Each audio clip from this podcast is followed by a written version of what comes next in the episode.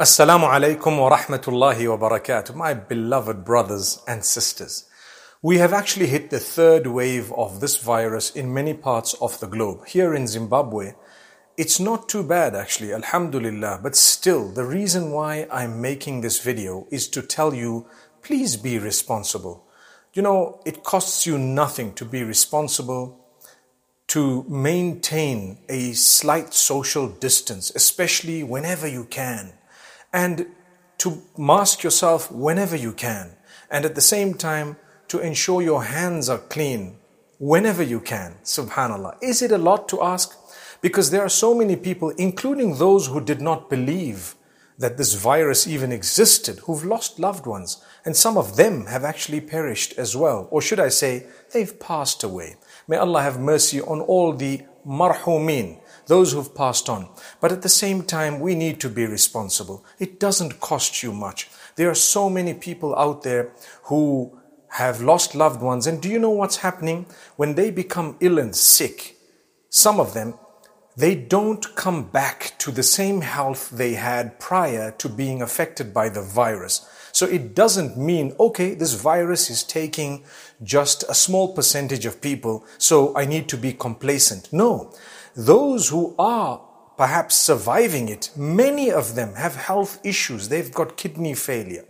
Uh, liver function compromised. They've got so many other things, heart problems. Some have had problems with their sight, some with their ears, some with so many other organs. They have problems with bloating and, you know, sore knees and whatever else it is. So there's, there is a lot that's happening. Let's just be responsible. Try and eat healthy, try and keep warm if it's winter wherever you are, and try and maintain some form of responsible behavior by the will of Allah subhanahu wa ta'ala.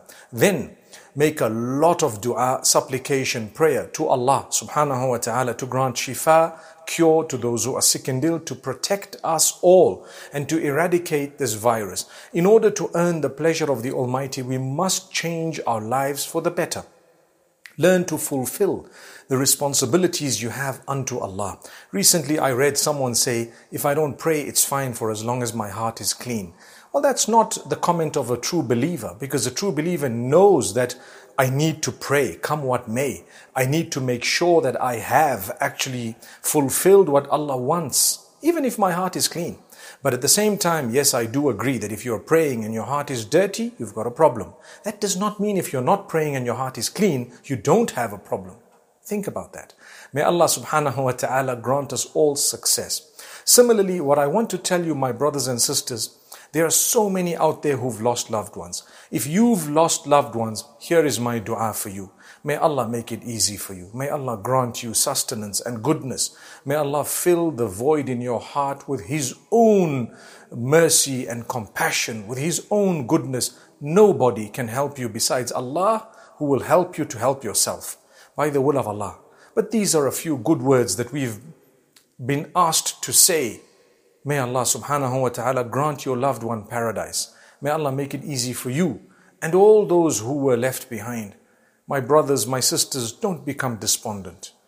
Allah will unite us with our loved ones in the hereafter. We need to continue, we need to maintain goodness, we need to be the best possible people. Not only that the deceased will be proud of us if they knew what we were doing, but Allah Almighty primarily would be proud of us. That's what it should be. Come on, my brothers and sisters. You know, many countries are talking of a lockdown, they're talking of uh, restrictions, they're talking of so many other things that are going to come. This, subhanAllah, would only help to a small extent, perhaps, maybe, but if we're all responsible all the time and we behave ourselves and we turn to the Almighty in supplication, in prayer, and we have this conviction within us, not a conviction that is filled with a disregard of any form of responsibility. No. But conviction that is filled with responsibility.